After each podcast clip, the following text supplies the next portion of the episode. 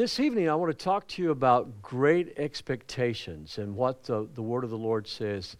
When Jesus, when Jesus saved me, when Jesus forgave me of my sins, now I grew up knowing all about Jesus. I grew up learning about Jesus. I grew up in church, but till that time came when I actually committed my life to Jesus Christ, I wasn't the kind of person that was talking about Jesus and sharing Jesus. But when Jesus, when I accepted Jesus as my Lord and Savior, something happened in my life. I just naturally began to want to share Him with others. I began to want to talk to Him about, uh, to other people about Him. I wasn't always the smartest when it came to knowing how to talk to people about Jesus. But I can remember whether it was bagging groceries or whether it was as a college student just going out on the streets and, and sharing Jesus. I just had this insatiable desire to learn to share Jesus Christ. When Jesus changes your life, there's something about you you want to talk about him. You want to tell other people about him. That has not changed in my life. I still like to talk to people about Jesus, but I've learned I need to talk to Jesus about the people I want to talk to first so that their hearts and their minds and their eyes are, are open to the gospel. Secondly, I have had to learn how to communicate in different cultural contexts at different times and seasons of life. The Gentiles in this passage of Scripture we're going to be looking at, you have to remember because for the last two weeks I've shared this each time I preached we looked at one miracle that Jesus did where the Gentiles were actually beginning to share the gospel. Jesus was in what we know as Syria now, and they said everything he does is wonderful. He's actually having a better response from the Gentiles than he's had from the Jewish people.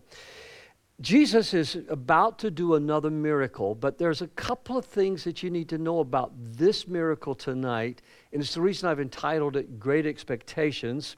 I shared it with one of the men in the church today, and he goes, That's real original, you know. I admittedly stole that title from Charles Dickens, but the fact of the matter is, and it's funny how some of you are just looking at him already. You know who did that to me. So Jesus Jesus feeds 4,000 people. He's fed 5,000 people. And the Pharisees come to him and they say, right after he's done this, just with a few loaves, seven loaves and a few fish, they go, Show us a sign. And I can imagine Jesus going, Really? Are you serious? Really? You want me to show? I've healed the sick. I've cast out the devils. I, you know, I've raised a dead little girl, and you want me to show you another sign? And then his disciples get in the boat. And remember, we talked about this last week. And Jesus tells them, Beware of the yeast or the teaching of the Pharisees. And they think Jesus is mad at them because they didn't bring any bread. And Jesus says in uh, Mark chapter 8 and verse 18, You have eyes, can't you see? You have ears, can't you hear? Don't you remember anything at all? I think Jesus was saying it. This is my way of saying it. I think Jesus is saying, Look, if I want to whip up some quarter pounders, I can do that right now. You know, it's, this is not about bread. I've already demonstrated to you that I'm able to feed. The Bible clearly says man shall not live by bread alone. The Bible clearly says that, that the Word of God is bread for our lives and that by eating that bread, we, we, we have life. The Bible goes on to say, Jesus would later teach in John 6, and we won't take a look at that tonight. He says, Unless you eat my flesh and drink my blood, and that's another way of saying, unless you accept my word, unless you accept me and your sins are atoned for and washed for and, and by my blood, you can't be my disciples. And so it's, it's this confusing thing that we look at, and the miracle that we're going to read about tonight is a teaching miracle. It's a teaching, you could call it a, a miracle that's a parable in itself. I remember when I studied the book of John, and our professor was teaching us this. He says, All the miracles of Jesus are more than just about the miracle itself, there is a lesson behind every miracle. And so, in this particular miracle that we're going to look at tonight as we continue through the book of Mark, there's a real teaching parable here. When they arrived at Bethsaida, some people brought a blind man to Jesus and they begged him to touch the man and heal him. Now, remember, we're still in Syria. We're still in a place where these are, are Gentiles that are, are teaching and preaching the gospel. Jesus took the blind man by the hand and he led him out of the village. Anybody remember why he led him out of Bethsaida? Anybody remember that? This was where Jesus came back and preached and did miracles, and people were going to throw him off the cliff. They didn't, you know, they rejected Jesus, and he said I, he would not come back there and do any more miracles, and woe to them. So Jesus takes him outside of Bethsaida, and he led him out of the village, and then spitting on the man's eyes. Now, this is a little different than last week. Jesus actually spits in the man's eye. Now, I'm not trying to be funny. I just want you to get, because this was shocking. The Greek word for spitting here, and, and no kidding, is patuo. It's patuo. And some of you are thinking patui right now. So, and I'm not, and this is going to be funny, but I'm not meaning to be, or it may be crass, whatever you think. Just, you know, Jesus goes and spits on the man's eyes. Now, you and I, I am repulsed by that, right? You're repulsed by that. But in Jesus' day, this wasn't a repulsive thing, and there's a reason he's doing this.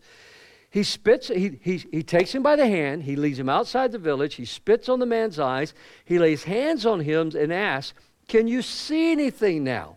And the man looked around and said, Yes, I see people, but I can't see them very clearly. They look like trees walking around. Then Jesus placed his hands on the man's eyes again, and his eyes were opened, his sight was completely restored, and he could see everything clearly. Jesus sent him away, saying, Don't go back into the village on your way home.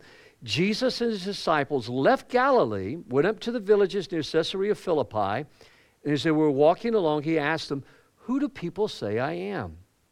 Well, they replied, Some say John the Baptist, some say Elijah Others say you're one of the other prophets. and then he asked them, But who do you say I am? And Peter replied, You are the Messiah. But Jesus warned them not to tell anyone about him. And then Jesus began to tell them. Now, this is the continental divide of the book of Mark, okay? Because at this point, we've been looking at all the miracles about Jesus and his work uh, with people. Now we're going to begin to focus on his his, his intense concentration upon teaching his disciples and his suffering and death for our sins and resurrection. And then Jesus began to tell them that the Son of Man must suffer many things, be rejected by the elders, the leading priests, and the teachers of religious law. He would be killed, but three days later, he would rise from the dead. Now, Mark would have never made this story up. I mean, this is not the kind of story you would make up of, of God having twice to touch somebody to, he, to heal them. This is not a made up story. So you got to ask yourself, why are there two touches here? I referenced that a little bit last week. And here are, and I've got to go through these quickly because we have so many to look at tonight. But number one, you and I have two sets of eyes.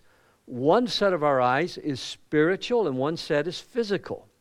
And what Jesus does is he opens the spiritual eyes first and then he opens the physical eyes. And I will show you that in just a few more minutes as we go through the scripture. But all of us have physical sight, but all of us, God has blessed us with spiritual sight. And that's why this miracle and all the miracles before it are so important, and why the question Jesus asked, Who do you say that I am, is so important. Second thing I need you to know here as we go through this passage or through this miracle rather quickly tonight is this Jesus knows exactly what he's doing. Jesus' power is not limited. Jesus has not run, as some commentators that I've read, that Jesus has run into a miracle that surprises him and he's got to, he's got to pray a second time. He's got to do a second work. That's not what this is about. Jesus has already proved he can heal with a thought. Jesus has already proved he can heal in person. He can heal without being there in person. He's cast out demons. He's opened the eyes of the blind. He's opened the ears of the deaf. He's caused a mute man to speak. I mean, there's so many. Jesus knows what he's doing. This is a deliberate way that Jesus has chose to heal him. Let's look at this again. Jesus took the blind man by the hand led him out of the village, out of Bethsaida. Then, spitting on the man's eyes, he laid his hands on him and asked him, Can you see anything now? Now, that's an interesting question.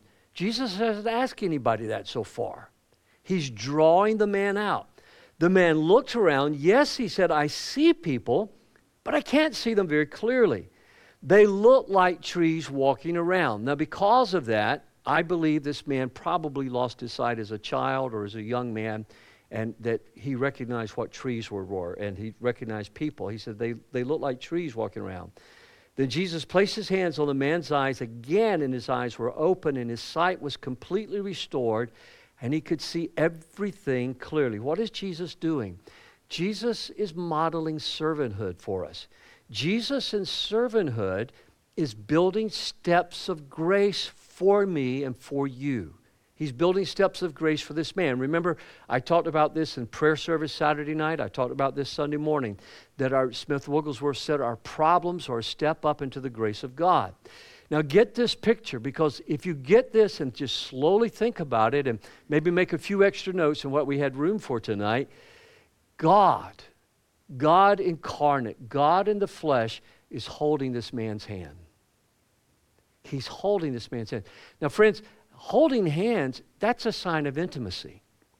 I, I don't really, unless I'm praying with other people, I don't hold anybody's hands except for Becky's and my daughter is Amy's. Now, I, even my sons, I love them very much, but we don't walk around holding hands. I guess I'll hold my grandchildren's hands or a child's hands when they're with me, but to hold hands is, is very, that's intimate. I, I have been in countries where preaching where people will reach, men will reach out. It's not a, it's not a homosexual thing. It's not a, it's not a, a, a romantic thing, but they'll reach out and just hold your hand while they're talking. So one of my friends came from overseas. We were having breakfast at the Marriott, and we're sitting there, and he reaches across and he's holding my hand. And I thought, well, he'll let go in a moment or two.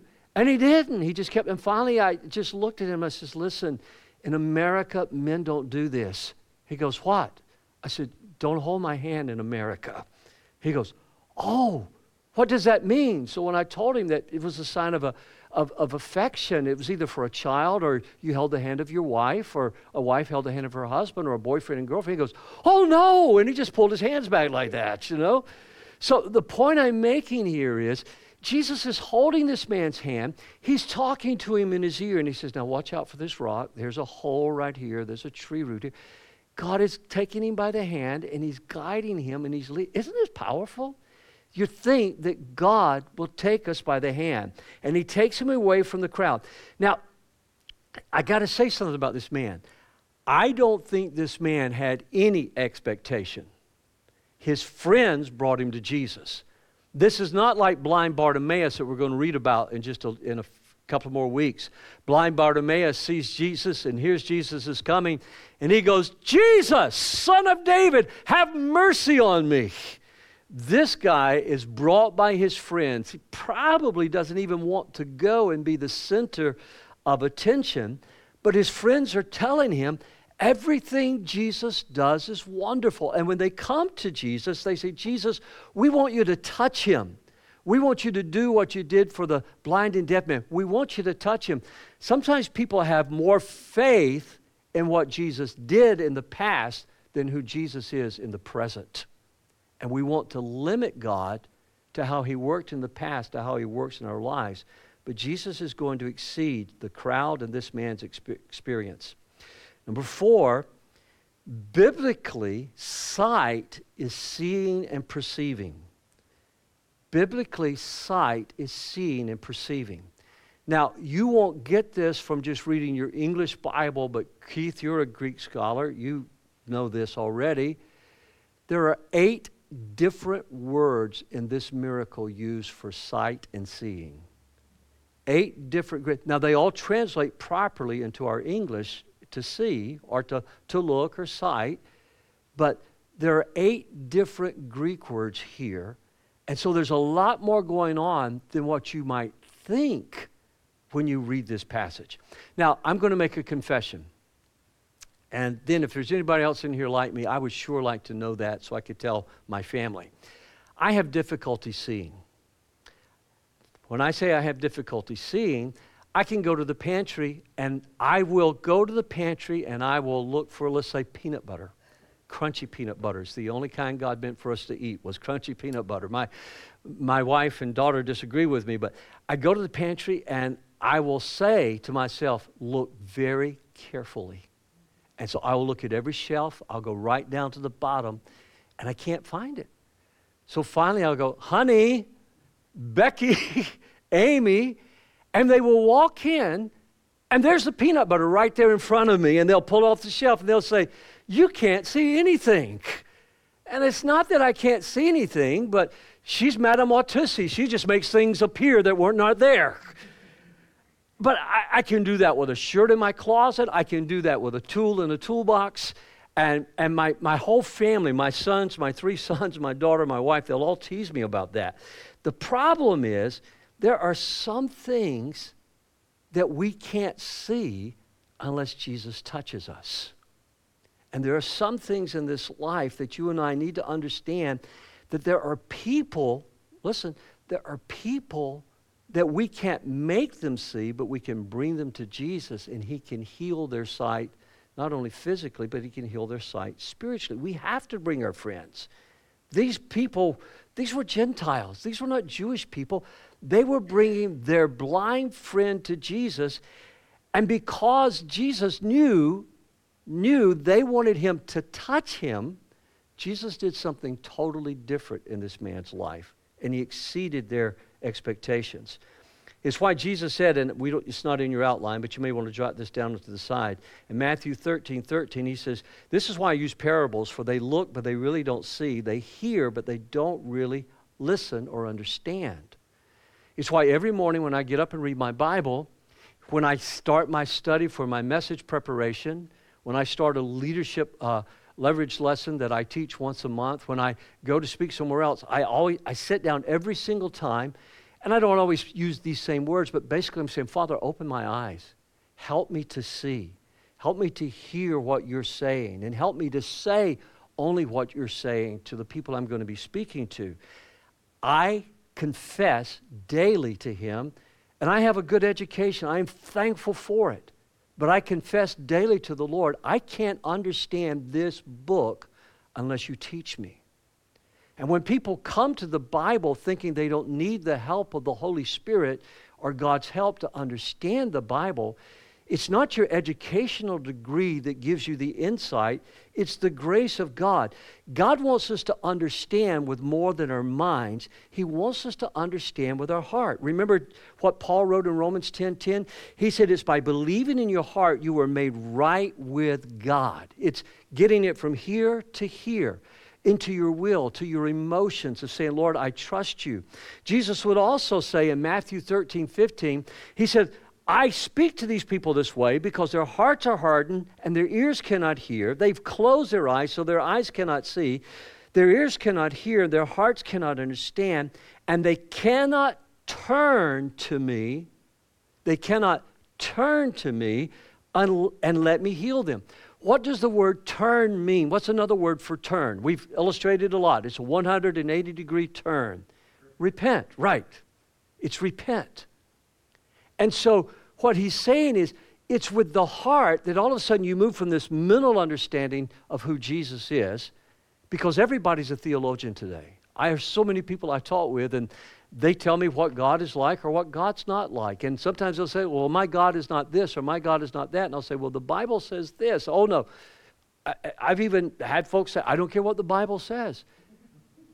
You know, dude, listen up. You can't turn unless, first of all, you get the bread of life. You can't turn unless, first of all, you let the Lord touch you and help you. So there is a progression between seeing and hearing and perceiving that results in healing. There's a progression between seeing and hearing and perceiving that results in, in healing. So, what do we do? Number five, we read the Bible prayerfully and contextually. Now, we've talked about prayer for a moment, but a text without a context is a pretext. In other words, I can make the Bible say anything I want it to say if I take it out of context. For instance, you've all heard the joke that who, who in the Bible had no parents? Joshua, he was the son of none. Maybe you've heard this one before that King David rode a Triumph motorcycle because it says that David's triumph's roar was heard throughout the lands. You know, those kinds of things that people say, you know, they're jokes, they're humorous that people will use. There's another one that says that Moses played tennis because he refused to serve in the courts of Pharaoh. You know, people take stuff like this all the time and they'll pull it out and they'll ask me a scripture. When we read our Bibles, we want to know that we're reading the Bible and that the context of what we're reading makes sense of what we think the passage is saying. So, the context of this miracle, the religious police, the religious leaders, the Pharisees, the Sadducees, they're coming to Jesus. They're saying, Show us a miracle. They don't believe. The disciples, they're in the boat. They think Jesus is mad at them because they didn't bring any bread when he says, Beware of the yeast of the Pharisees. They're not perceiving, they're seeing. The Pharisees saw the miracles, the religious police saw the miracles, the disciples saw the miracles. They still hadn't perceived who Jesus was. And that's leading us to the question that we've already read that he's going to ask Who do you say that I am? And sometimes I think if we're not careful, we can do the same thing in our denominationalism. We can do the same thing with our traditions. We can do the same thing with just our cultural context because we expect Jesus to do it this way. My friend was not doing anything wrong holding my hand, but in America, that translated as something totally different culturally. And so, exegeting the scripture involves looking at the context as well. Why then is it this? Why the trees? I see all men like trees walking. Or I've quoted King James. I see people like trees walking. Biblically, trees represent people. And I'm not going to take time to read all of these scriptures, but I could give you scriptures that show where trees represent rulers, where trees represent wicked rulers, where trees can represent nations, where trees represented the two witnesses, you know, the two olive trees. We looked at that when we went through the book of Zechariah just recently, but let's just look at a couple here. Psalms 1 3, they are like trees. Who? The people who meditate on God's word and do God's word. We talked about that Sunday morning. Psalms 52 and verse 8 But I am like an olive tree thriving in the house of God. I will always trust in God's unfailing love. And I give you several others that you can look at. Seventhly, spiritual blindness affects all of humanity. It affects me, it affects you. It affects blue collar people, it affects white collar people. It affects disciples of Jesus, and it affects the Pharisees and the religious leaders. It affects the moral and the immoral. And that's the point of this miracle is that all of us to a certain degree wrestle with spiritual blindness. And what you see is the man's vision is going to become clearer. Socrates once said, and it shocked everybody because Socrates was considered a very humble man, but Socrates said he was the wisest man in Athens. And so when the people of Athens asked him what he meant, he said something like this Well, there are a great many Athenians who think they know, and I know I do not know. And since I know that I do not know, I am the wisest of all the Athenians. Now let that sink in. There are a lot of people, they've got God in a box. They know how it's supposed to happen. One of my favorite stories was listening to John Wimber preach one time, and John Wimber got all mad at the Lord because the Holy Spirit moved in the service and it wasn't according to John's plan. And he said, I told the Lord, don't ever do that again, you know? And they said that's when the Lord taught him who was head of the church. Okay?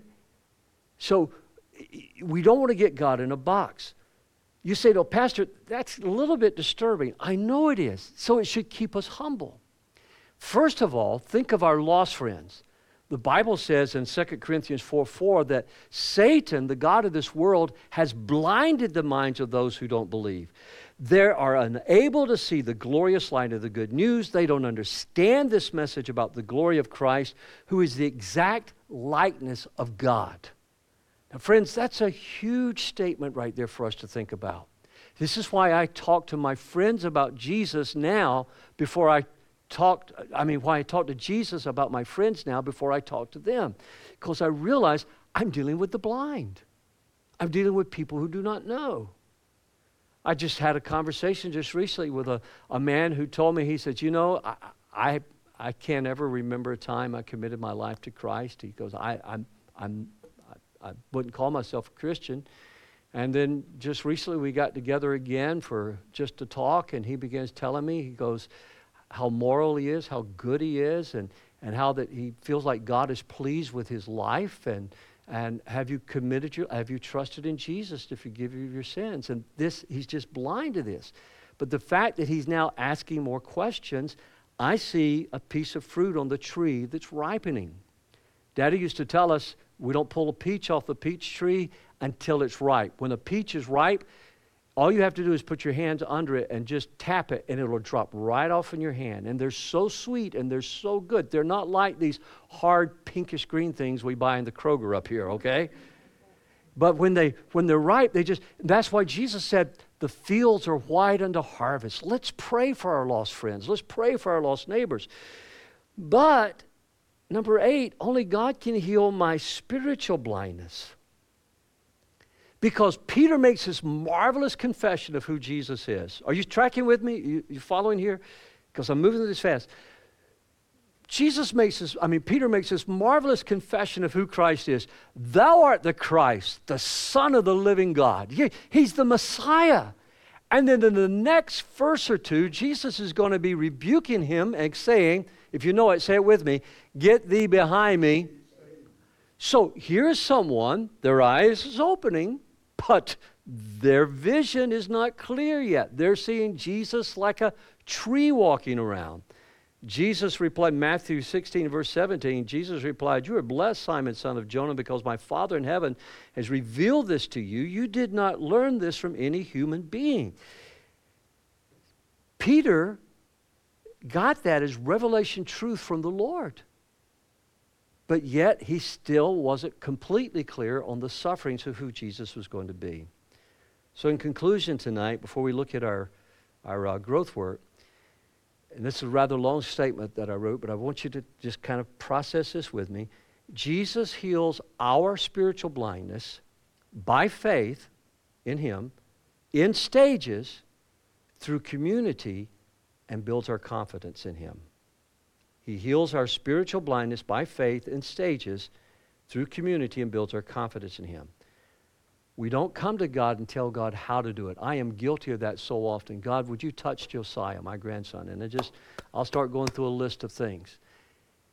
And, you know, tomorrow Josiah goes in for just a little bit of surgery that he's got to have tomorrow. And so I'm asking you to pray for him tonight. Pray with us tonight for uh, uh, uh, healing there in his life. Some of you, you let me know you pray every day for Josiah. But we come to him and we just ask him, Lord, heal.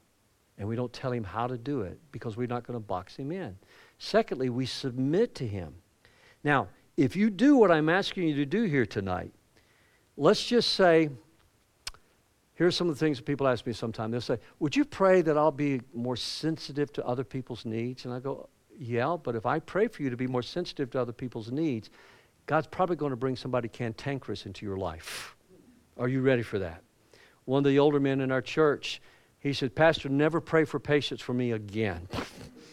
Because he asked me to pray for patience for him. If you pray, Lord, I want to grow, I want my heart in synchronicity with you, then you can expect to get pruned. And Memorial Day, I was pruning some shrubs and bushes, and just going up them, and I could smell the fragrance of what was happening as they were being pruned. But I'm sure if I was a bush, I wouldn't like that at all. But if you pray these prayers, you submit to God, you're letting God work in your life. Look at 1 Corinthians 13 12. We don't see things clearly. It's talking about Christians. We don't see things clearly. We're squinting in a fog, peering through a mist, but it won't be long before the weather clears and the sun shines bright. We'll see it all then, see it all as clearly as God sees us, knowing Him directly just as He knows us. Aren't you looking forward to heaven? Aren't you looking forward to being in the presence of the Lord? So, what would I do with this tonight? Number one, I'd ask God to open my eyes to His Word daily. I want to grow.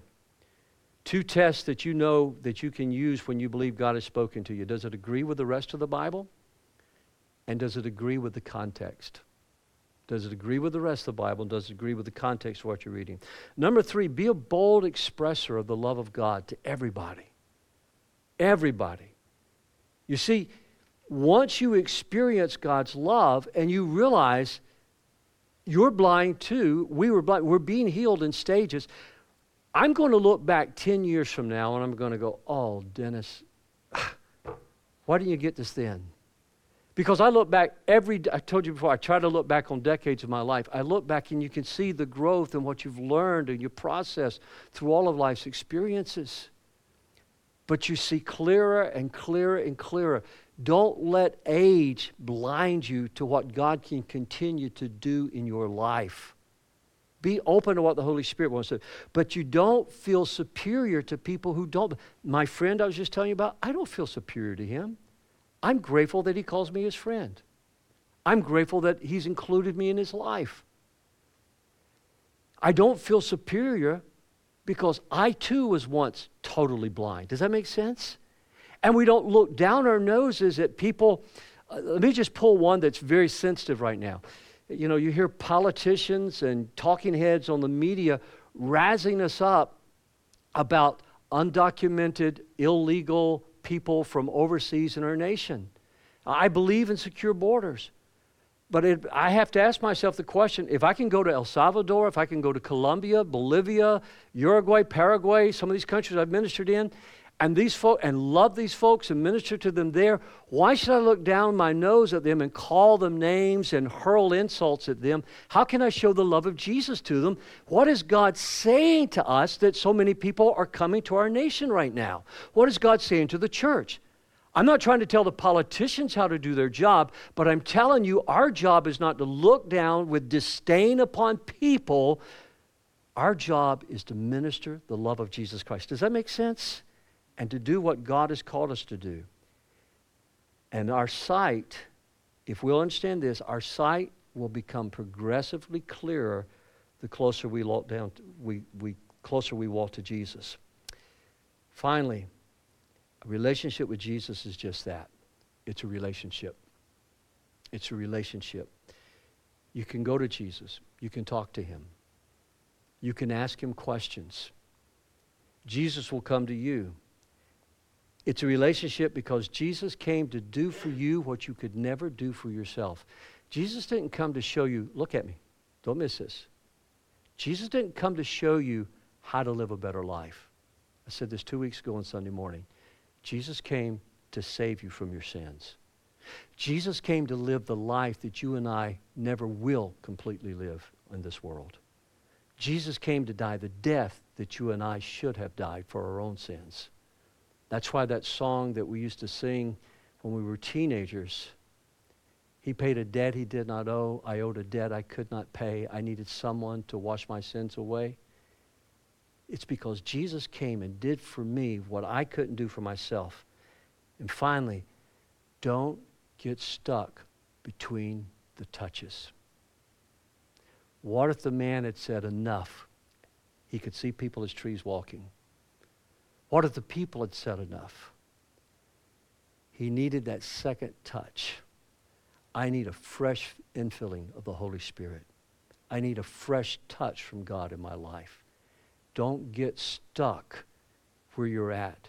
There's grace upon grace, there's precept upon precept. Can you say amen? Well, let's pray together. Father, we love you so much, and we thank you, Jesus, for this wonderful passage tonight. And we thank you too, Jesus. We just make our confession. You didn't have to touch this man twice, you chose to touch this man twice. Your power and your miracles are not limited, Lord. You are the great I am. And we thank you, Jesus, for not only that you are the bread of life and that you wash our sins away, but we thank you that you are alive and living in our hearts and moving among us today. For it's in Christ's name I pray. And everyone said, Amen, amen, and amen. God bless you. Thanks so much for joining us tonight.